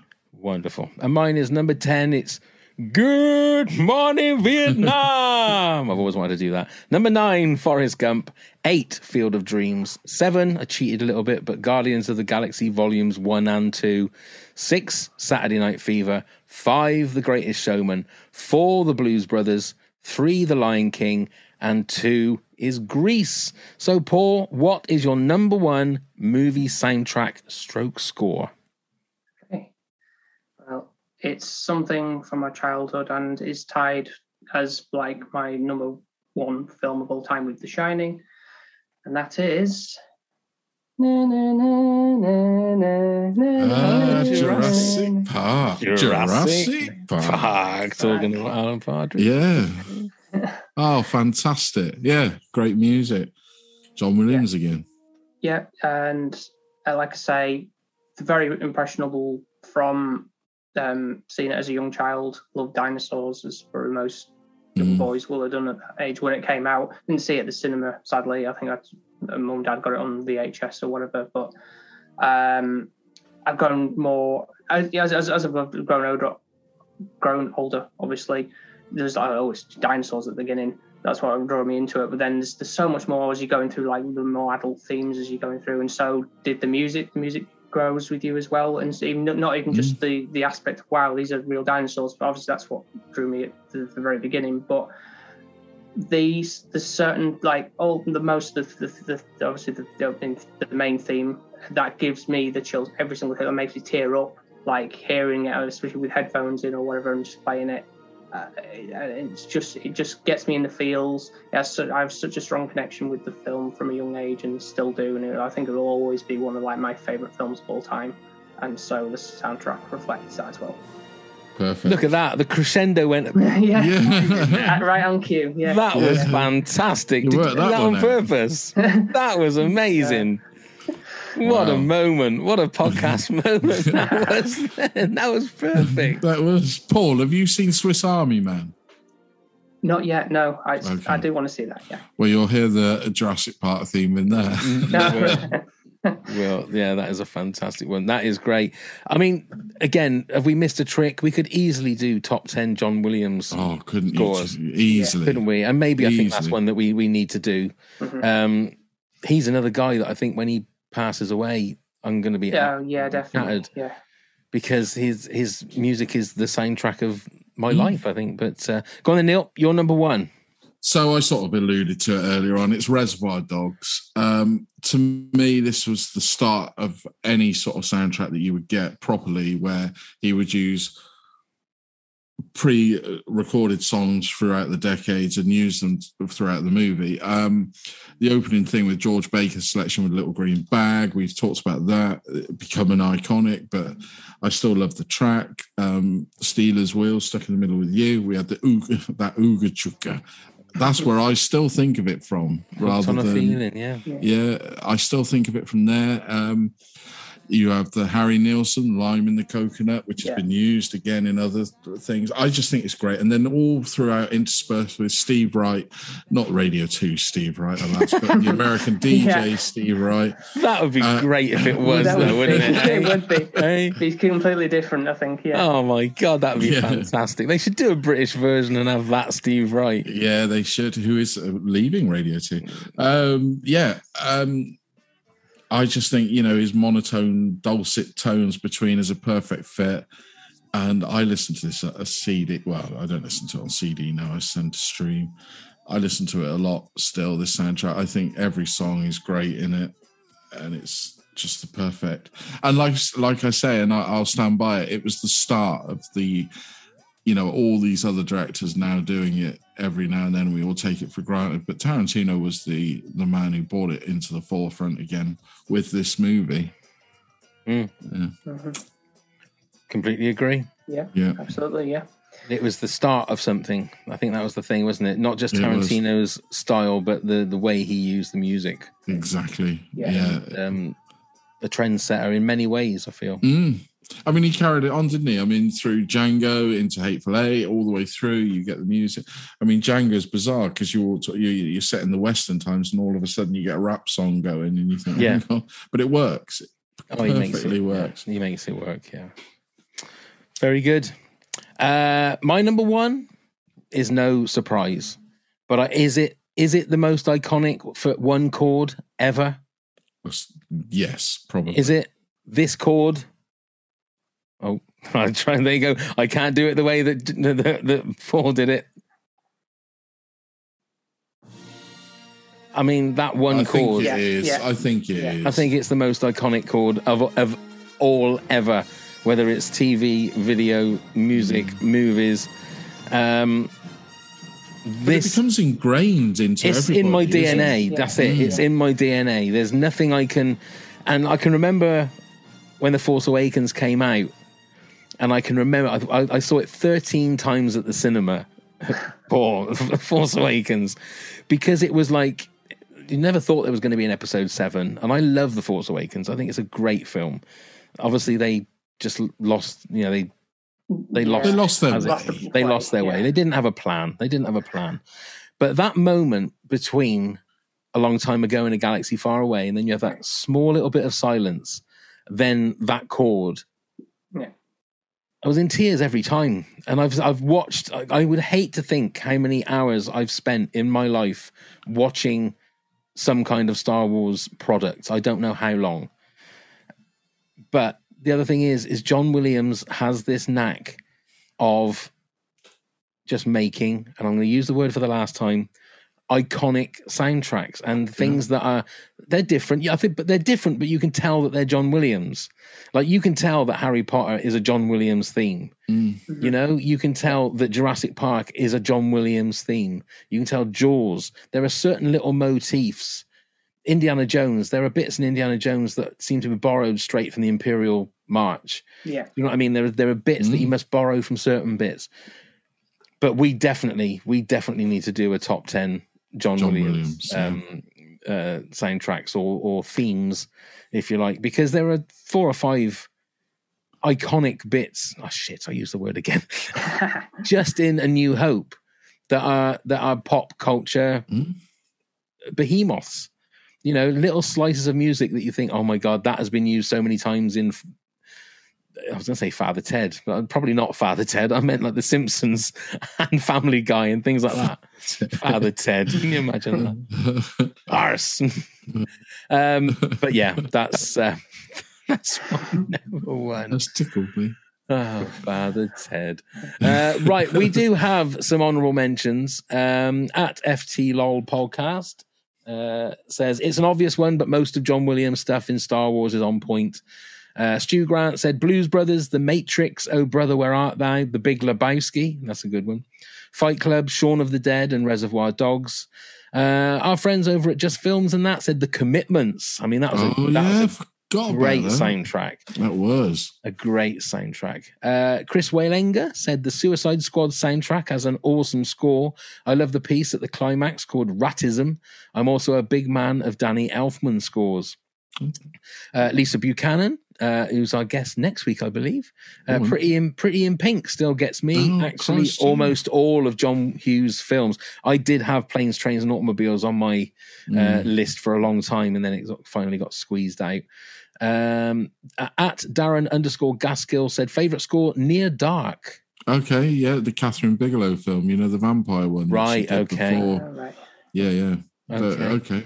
Okay. Um, at and why not? Uh, uh, here we go. This is in depth. He has scores: Star Wars, Tomorrow Never Dies, Batman Returns, Alien Three, Inception, Robin Hood, Prince of Thieves, of course, Michael Caine in that one. Uh, Mission Impossible, Fallout, and Speed. Avengers Endgame, Thor Ragnarok, The. Rocketeer, The Living Daylights, and Social Network. And soundtracks Footloose, Singles, Transformers the Movie, Moulin Rouge, Beverly Hills Cop, Clarks, Clarks or Clerks? It's Clerks, isn't it? Clarks. Pulp Fiction, Top Gun, Blues Brothers, High Fidelity, Ghostbusters, Manhunter, Batman, and Trainspotting. And he does put, I know that's more than 10. Thank you for that. Uh, at Andy McEwen1 said The Good, the Bad, and the Ugly, Robocop, Rocky 4, and Big Trouble in Little China. Uh, Janine Bender said Urban Cowboy. Uh, at what at this one, Samantha said Trainspotting, Top Gun, all of the Rocky soundtracks. Rocky Four is a great soundtrack, especially It if you want is. to work out to. I remember like when I used to do all that work and I you work out to there's no easy way out and stuff like that. Oh my Mm. god, it's fantastic. Um, Pirates of the Caribbean, love some Yeah. orchestral music. Uh, Jen Berg, hi Jen. Uh, I couldn't possibly pick a favorite, but I have been feeling nostalgic for obvious reasons about the Xanadu soundtrack. Uh, I listened to it like crazy when I was little on cassette. I like to picture Olivia and Gene Kelly roller skating in heaven now. Aww. Larry Sala says soundtrack is several Lost Highway, Reality Bites, Dumb and Dumber, and The Crow. Scores would have to be Legends of the Fall, An Interview with a Vampire. Dan Harper says Good Morning Vietnam. Not only do you get great songs, but you also get Robin Williams as the DJ throughout the, da- the album. Uh, it's a great, in my opinion. And at at hooked underscore movies. Sorry, let me do that again. At hooked on underscore movies said Pulp Fiction. There you go. So that's it. That's it, ladies. We never had one cross. Well, we did Star Wars, I suppose. Star Wars. I was yeah. We had that was the only one. Mm. That was the only one. So, um, Paul, what have you got coming up on your on your pod and the next one? Obviously, this will be going out in a few week, a couple of weeks time. But what have you got in the future? Um, well, we've got um, a lead up to mine and Sophie's wedding coming up. Um, Congratulations. yeah, Yeah, thank you. congratulations. Um, we're kind of having a we'll have a little a break, so I don't know when. Obviously, when this comes out, it might that might be the, the point that that'll be happening. But um, yeah, we've got a few more episodes lined up as to what we've got um, in the pipeline. Really, some exciting ones. Like I say, it's ones that I'm trying to pick out. Like what what are really good ones, really solid ones that we should have maybe covered by now. Uh, and then there's these odd ones where it's like, uh, yeah, what, what would I like to see, and what would she like to to to to sit through as well. Um, yeah, so just mean as means as we go on really with with stuff, and we we really enjoy what we do. Um, and I love showing her new films to to there might be a new favourites. So yeah, Excellent. Um, well, like I say, you've got some homework. We've got, I've got some homework as well. So we'll uh, we'll compare notes. Yeah, I'll be intrigued uh, to see what you both think. Indeed, Yeah. indeed. Uh, Neil, before we go, um, do you want to tell everybody how they can get in touch? And all Uh, of course, I can. So you can find us on all the social media uh, sites at Top 10 Pods. That's at Top 10 Pods. Give us a click, give us a like, give us a follow, whatever it is you do on there. Email us at top 10 at hotmail, top 10 pods at hotmail.com. You can send us ideas for lists and all sorts of other questions if you'd like to. Come and help support the podcast at patreon.com forward slash top 10 pods where you get all sorts of rewards like being a guest yourselves check out all the links via the link tree you can find the link in the show notes and please do come subscribe click leave a review and a rating on wherever you get your podcast from Beautiful. Beautifully done. We will put the uh, link to Paul and Sophie's podcast in the show notes. So please check them out again and give them a rating and review. Uh, it's lots of fun. Like I say, I'm going to have another listen to a couple of different episodes. What would you say is the best one to have a listen to? Because I enjoyed the Snatch one. I, I, I'm glad I didn't get that, that sentence wrong because that was really bad. um, I would definitely say that the Matrix one is probably a really funny one um, as a standout one. Um, I mean, there's, we've covered so many different ones; it's hard to keep track of like ones Yeah, that that's are the really, thing, really yeah. good. But uh, no, no, I think you go through the back catalogue. There's probably some, there's something for everyone really in terms of the films we've covered. So you probably find something like, oh, that's my favourite film. I want to hear what she has to say about that kind of thing. So it's uh, yeah, we've That's the way to do it. And stuff. Just, so yeah, yeah, just delve in and start from the Mm-hmm. start. That's the best way to do it. Um, so that's it. So Neil, thank you very much. thank you very much pav thank you very much paul Thank you yes. very much for having me. Thank you very much, Paul. Thank you very much, everybody, for listening and watching. And let's go start the countdown. 10.